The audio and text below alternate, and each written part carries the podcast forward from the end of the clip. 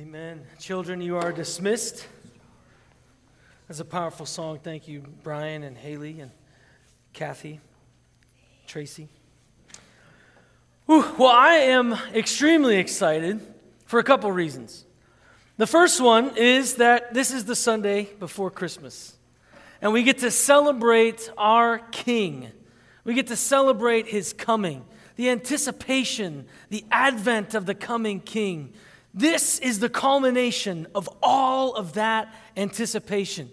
The king came after 400 years of silence to the Jews. The prophecies had ceased for 400 years, seeking and anticipating the coming of the king, and he came. Amen? Amen. Another reason why I'm excited is because we're starting the book of John. Now, I have to confess, that the book of John is my favorite book of the Bible. I just get geeked out about it because it is such a powerful book of the life of Jesus Christ. And one of the things that I think is important is as a church walking through the life of Christ, as I'll share at the end of the sermon, but I think that the life of Christ is supremely important into the life of a believer because Christ walked the earth was filled with the Holy Spirit, chose humanity to show you and I how we can live and should live as believers on this earth. And so, as we begin this series, we begin with the birth of Christ. Another thing that I think about Christmas, and, and many people might think this is odd, but I think that the greater mystery is the incarnation rather than the resurrection. Now, let me share with you why I think the greatest mystery is the incarnation. The first reason is because my mind cognitively can understand resurrection, right? Someone dies and they come back to life. For me, I can understand that. But God becoming a baby, that just blows my mind. It's difficult to wrap my mind around. I believe it and I own it and I know that this gospel is true, but it tricks my mind a little bit to think that God could become a baby. That's how real and how mysterious and how powerful this season is. Before we open up the word of the Lord, let me pray and invite us to ask the Holy Spirit's presence. God, you are so good that all of the anticipation, the culmination of the desires of salvation came in a baby. God, we are blessed to celebrate this season, to anticipate the second coming, but to worship you in the first advent. Father, I pray that you will speak to our hearts. Holy Spirit, that you will illuminate the word of God to us. Father, I pray that you will speak through me, through the power of the Holy Spirit, and that the Holy Spirit will ignite our ears and our hearts to hear what you have for us. Because without you speaking, this is useless. Father, we need to hear from you. And I pray that as we open up the scriptures that it won't be simply for education, but it will be for life transformation because every time we open up the powerful book, the word of God, we can and ought to be changed. Come Holy Spirit in your name. Amen. Amen. I remember uh, the first Christmas after my parents' divorce. And it was, it was a hard Christmas. It was the first Christmas where we had to have Christmas with my mom and Christmas with my dad. My dad came to Akron, Ohio, where we were living at the time, to have Christmas with us. And it was a powerful Christmas, not necessarily because of the gifts that we got, although that was powerful because my dad had very little money and he put to the angel tree our needs and our, our wants and, and those, those Christmas list items that we really were hoping to get. And we really, truly did get each and every gift we asked for. It was the first time as a pastor's kid that I had ever had Nike shoes. Before that, it was like Franklin shoes or some, some other off brand that you get, got at Kmart or Ames. Remember Ames, right? Back in the day? Well, it was the first time I received that, but it wasn't about that at all. It was powerful because my dad wanted to have Christmas with us in the morning and the afternoon of Christmas. And at our Alliance Church in Akron, Ohio, a youth pastor who was living in a parsonage on Christmas morning, it still gets me on Christmas morning decided that he was going to vacate his home so that we could spend time as a family with my dad, opening gifts and spending time together. A powerful testimony of Christmas, giving a gift, offering love. And as we unpack the mystery of Christ, as we unpack the mystery of Christ coming, it's that powerful times 1,000 million, whatever number you can think of. I can remember that Christmas because of the love of the, the body of Christ that was given to me. It was a powerful time. And so, as we look at the story, the Gospel of John, the coming of Jesus, let us remember it is a coming of love. We light the pink candle this morning as a reminder of the love of Jesus Christ. But again, this, this mystery is so hard to unpack. It's difficult to understand. Although I think sometimes because we grow up in the church, we can take advantage of the idea that Christmas makes sense. I know Jesus came as a baby. But if we sit down and really cognitively try to grasp the idea that God became a child, it's not as easy as just saying, oh, yeah, it happened. And so I want us to reflect as we look at the story of John, to look at the power of the coming of Christ. The reality is, is that you and I, we live in a broken world. And you and I need restoration, and the world around us needs restoration. The longing for the Messiah came out of a deep rooted understanding that the people of God needed restoration. They desired salvation. They desired a king to come in and bring them salvation. And we and the world around us need the same exact thing, and he came. The question that we're going to look at is what is the incarnation and why is it important?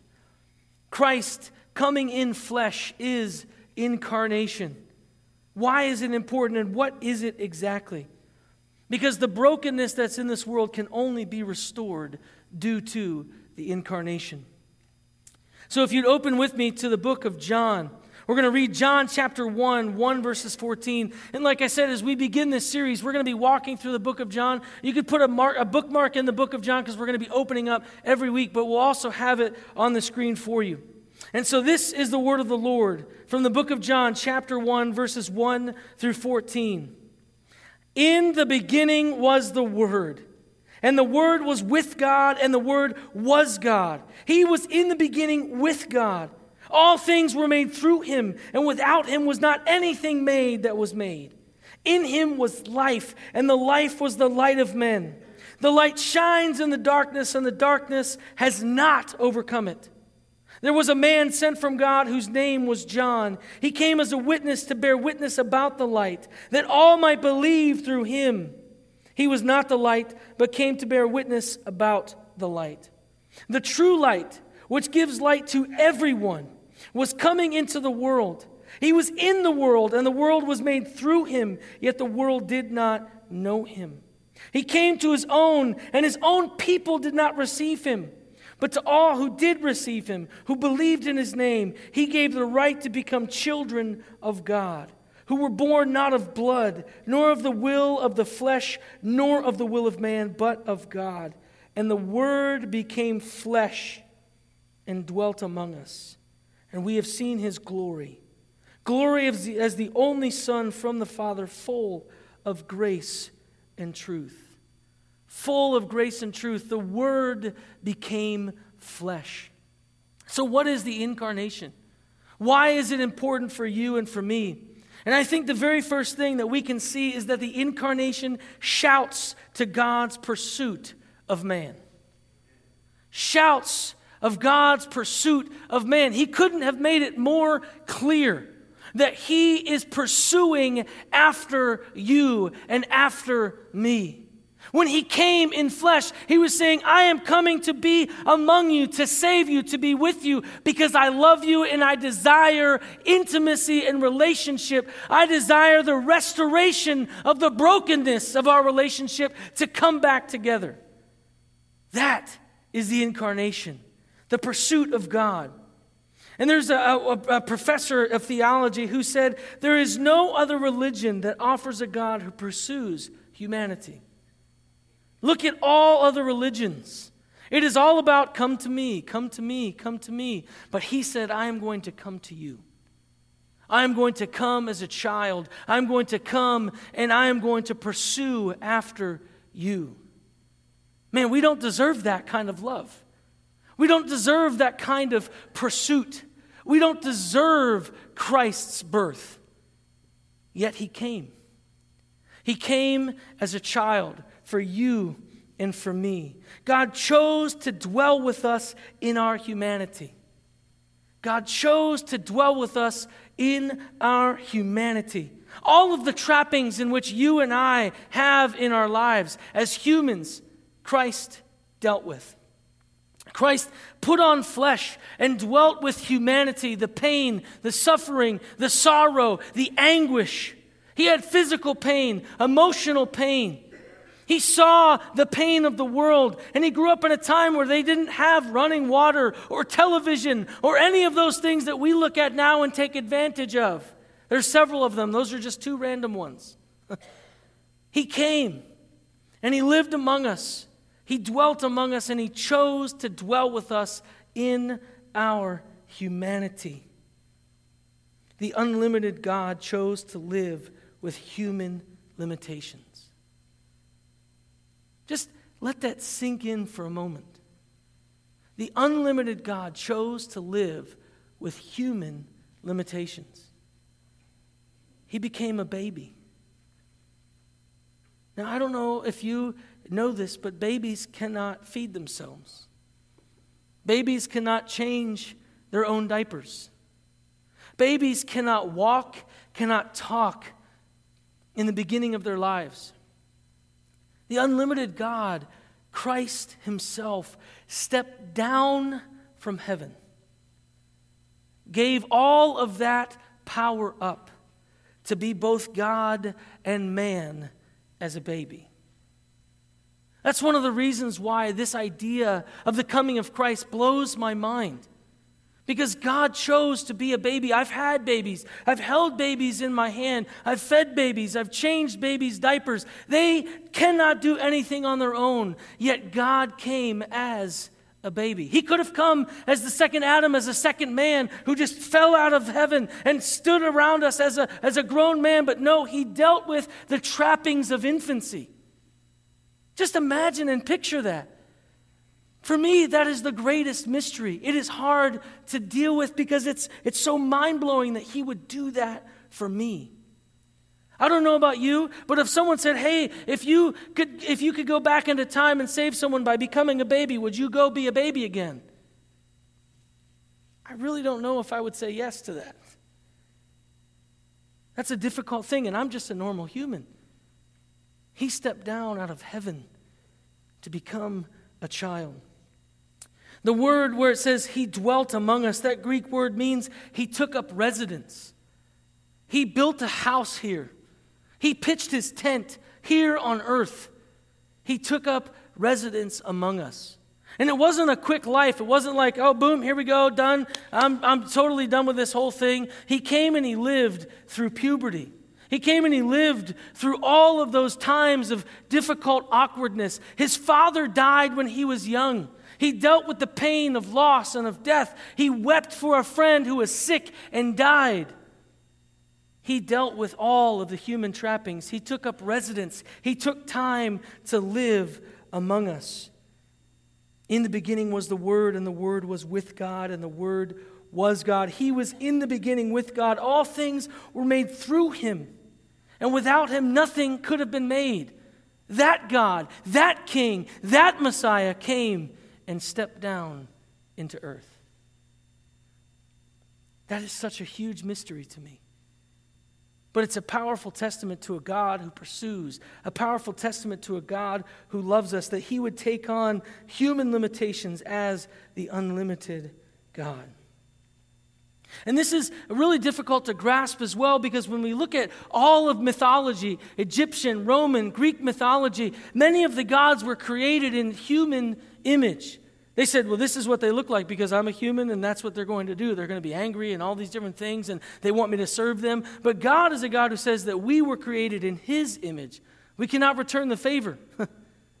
but He came as a baby in the image that He had created in the garden to come and take up residence among you and among me. The incarnation, that word incarnate, means to put flesh on or to put meat on. If you were to go to some Mexican restaurant and say, I want chili con carne, that means I want chili with meat. The name came from that where God purposely put on flesh that could be cut, that could be broken, that could be wounded. And He did that for you, and He did that for me. The mystery of this gospel is so intense. God sent Jesus to be human, to redeem and restore. Yes. But He also showed us what we were originally designed to be in His own image. Jesus lived a perfect life that you and I could never live. And as we move through the book of John, we will see that he is truly the second Adam, that he is as we were supposed to be, and that we can be restored to by the power of the Holy Spirit. We will see this through the book of John, that the life of Christ is a blueprint for how you and I are to live our lives, how we are to live fully into the image of God to this world. Jesus came so that you and I could do that, so that you and I could be restored to relationship. God longs to be with us, to spend time with us as He did in the garden with Adam and Eve, walking together.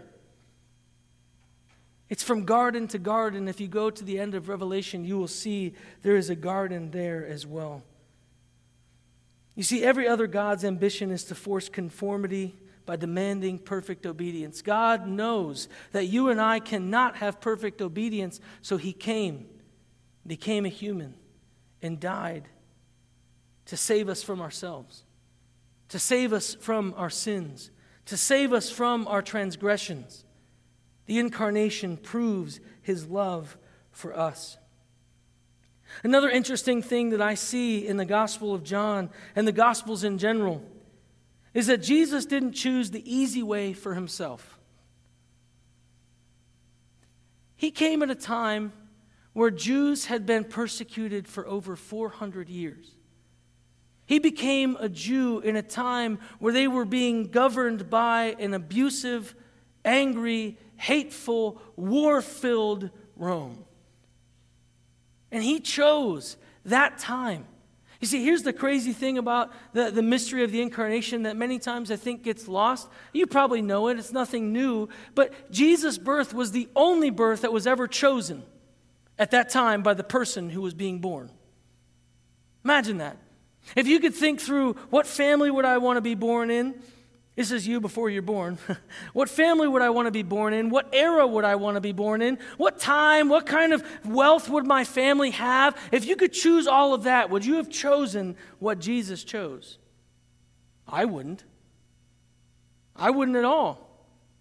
But he chose that specific time in that specific portion of history. He did not take the easy way out. And he did this, as we will find in the story in the gospel of Christ, that there was that time, that age in the Roman era where they hung criminals in the worst way. That Jesus chose the worst death for you and for me. And as we get to the end and the passion of Christ in the book of John, we will see just how bad that death was.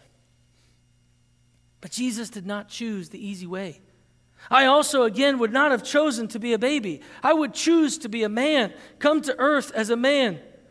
And it says in the, in the scriptures that he was not, in Isaiah, the prophecy about him, that he was not most, the most beautiful man. He was plain.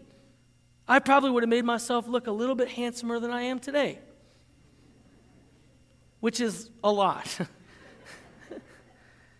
he came as a plain person. Most of us, if we could choose what we would look like, we'd probably choose pretty good looking. Because, well, you know, if I'm good looking, I'm going to get people's attention.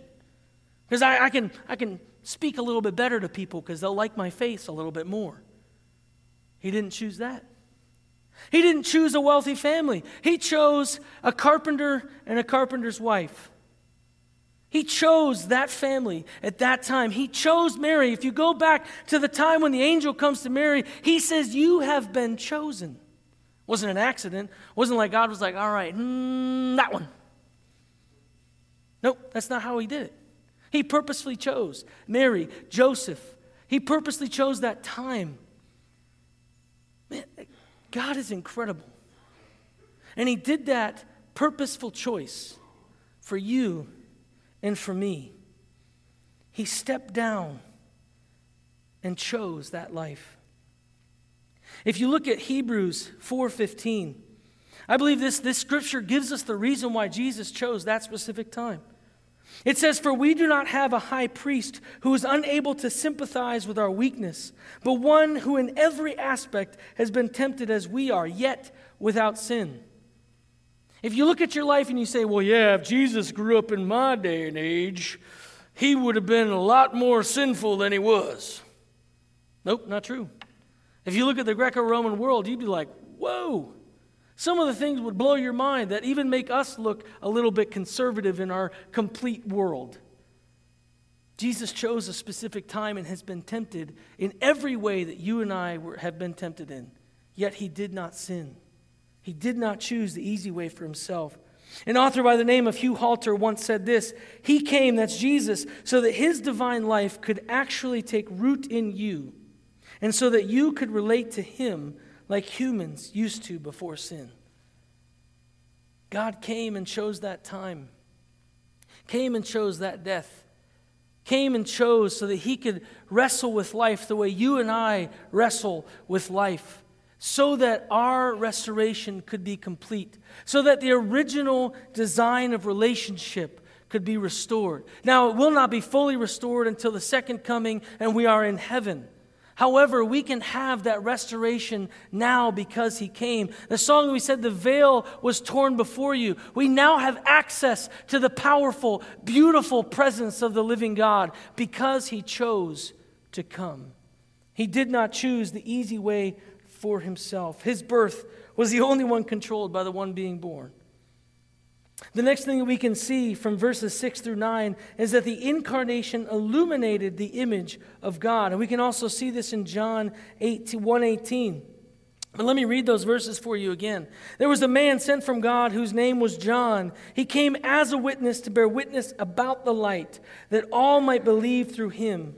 He was not the light, but came to bear witness about the light. The true light, which gives light to everyone, was coming into the world. And in verse 18, which we did not read and we'll cover in a couple weeks, it says, No one has ever seen God, the only God who is the, at the Father's side. He has made him known. The incarnation is not just saying, okay, I am pursuing after you. The incarnation is Jesus saying, look at me. When you see me, you see the Father. He says that in the book of John. I and the Father are one. I only do what the Father tells me to do. I am an image, a picture of who God the Father is for you, to you, and who He is with you. The incarnation illuminated the image of God, was a bright light in the midst of darkness so that we could see who God is and how God loves and how God restores and how God redeems. Flesh had been corrupted. Flesh is still corrupted, but we have an opportunity to restore and redeem the corrupted flesh by believing in Christ. And the incarnation is so much more than just a Christmas story. It's so much more than a cute little Christmas card. It is a powerful reality for you and for me. It changed the course of the universe. Have you ever heard the story of a baby who changed all eternity? Well, that was him.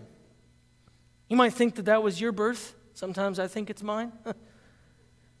but I am only temporal.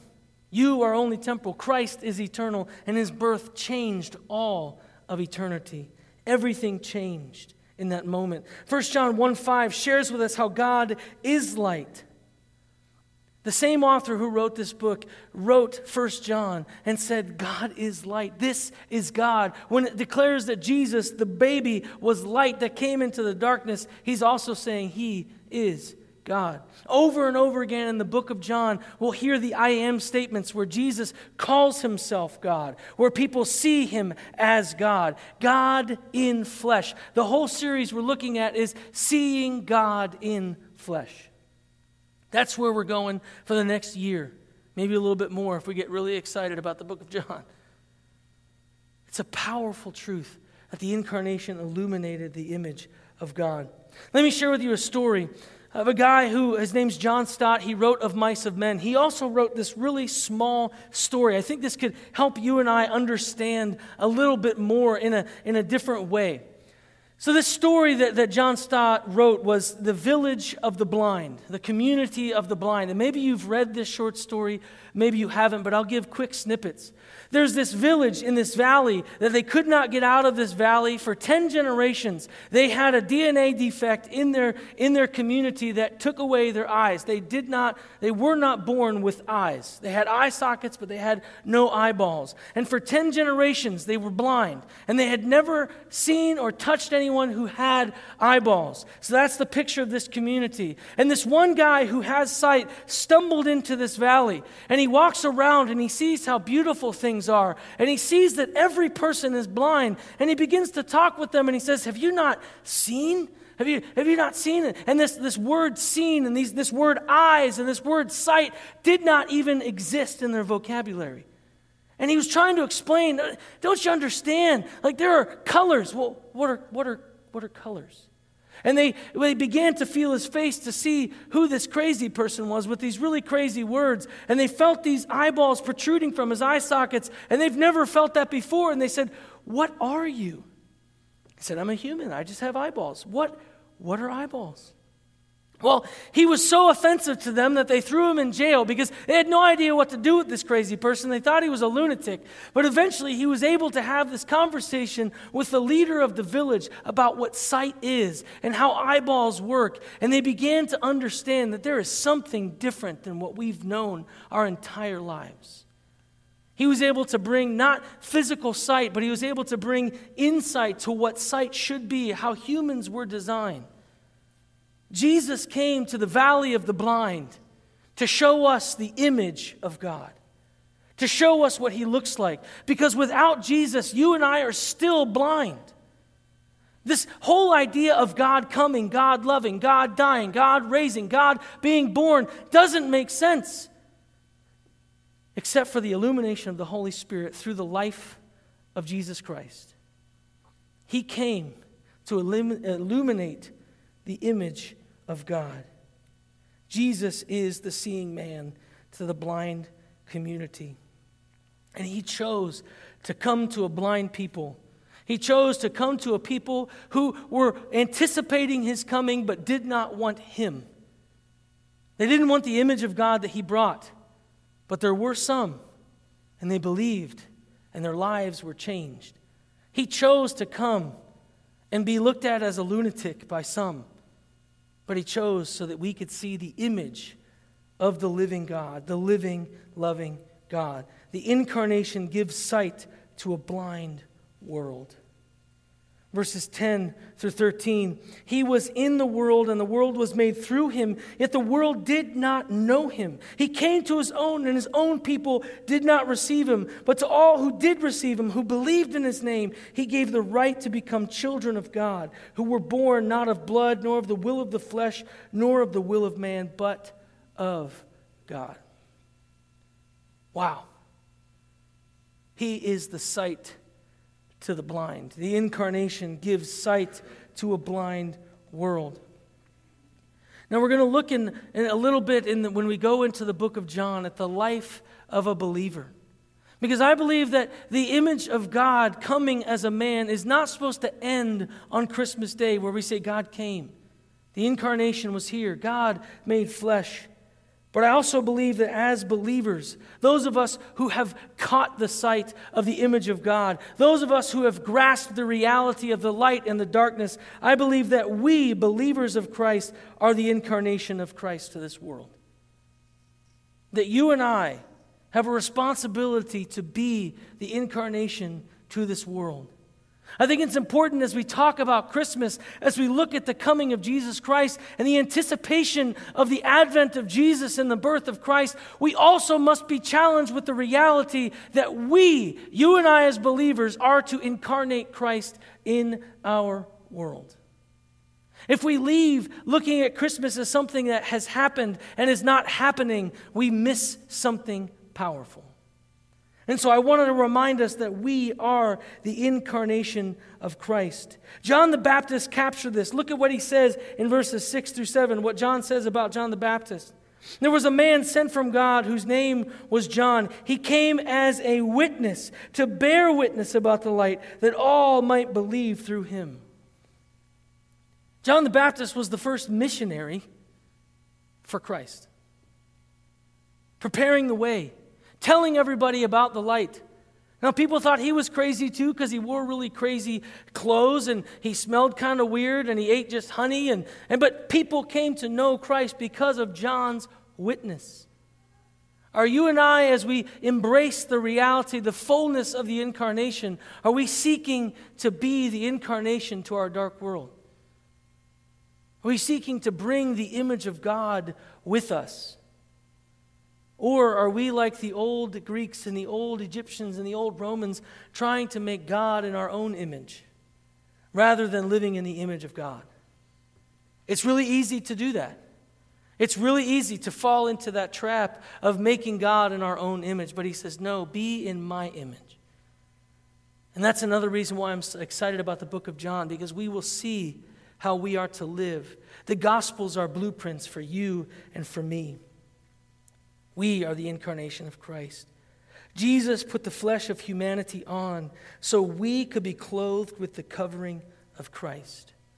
Galatians 3:27 says, "For as many of you were, were baptized into Christ, you have put on Christ." While we're baptized, we die to sin and we're raised again to life. We put Christ on. We wear Christ. Remember going back to the garden where Adam and Eve sinned and they had their fig leaves on, which didn't really work. God was like, hey, you need some clothes. And He killed animals and He put the clothing upon them to cover their shame and their nakedness and their sin. Christ put on flesh so that His flesh could be destroyed, so that He could be our covering. If you look through the scriptures, everything points to Jesus. Even that moment of killing an animal and putting clothing upon Adam and Eve was an image of what you and I receive from the flesh and death of Christ, the blood of Christ covering us. We say that all the time, but do we have that image of being clothed with Him? We are the incarnation of Christ, and Jesus put on the flesh of humanity so we could be clothed with the covering of Christ. We, by the indwelling Holy Spirit, are the eyes to the blind today. Are you and I living as the eyes to the blind? Are we living in a way that describes by our life and by our words? Are we living in a way that shows the incarnation of Christ? I want to challenge us with that. Because I think many times when we have a Christmas message, it's, oh, that's so great, that's so awesome, but there's also a challenge. Because the incarnation of Christ did not end in the stable. It continues on with you and me by the power of the Holy Spirit. May we be spurred on and encouraged to be God in flesh to this world. Since we are, in fact, the incarnation of Christ, we are always on, on a mission field. It's one of the reasons I love that back. If you look back there real quick as you leave, go ahead and look right now. It says, You are entering your mission field. Maybe you've walked past those doors and have never read that. But I think it's a powerful reminder that you and I, if we are believers, if we have owned this gospel, if we have received the life, the death, and the resurrection of Jesus Christ as true for us, when we walk out those doors, we are on a mission field. Are we incarnating Christ or not? Again, what is the incarnation and what does it mean for today? Finally, I believe that Christmas is not just an exciting celebration of what happened, but is a current celebration of what is happening. Christmas is every day, it's not just December 25th. Because through the power of the Holy Spirit, you and I are bringing the incarnation of Christ, the image of God, where we go, because we are clothed with Christ. Do we see it that way? Do we get excited about Christmas on the 25th and then forget about it? Or do we bring it with us to every moment, to every conversation? Are we bringing Christmas with us? My challenge to myself and my challenge to you is that we can remember that Christmas is not just an exciting celebration of what happened, but it's something that is happening. And it's happening through you. You and I have the opportunity, through the power of the Holy Spirit, to be the incarnation of Christ to this world. It wasn't just a baby in a stable, it's you and it's me. May we be the incarnation of Christ. May we see and sense and know the power of Advent. And may it fuel everything that we do. Let's pray. Father, you are good and you are loving. And you are the Prince of Peace. You are Emmanuel. You chose to come at one of the worst times in history Yet you stepped down out of heaven to be the image of God on earth, fully God and fully man. You chose that for me, and you chose that for everyone in this room, for everyone outside of this room. Father, may Christmas spur us on not just to be excited about one day, but to be excited about every day. And may we take the mission of being the incarnation of Christ to this world seriously. And may we see this county, this town, this nation changed because of the incarnation of Christ. Amen. Please stand.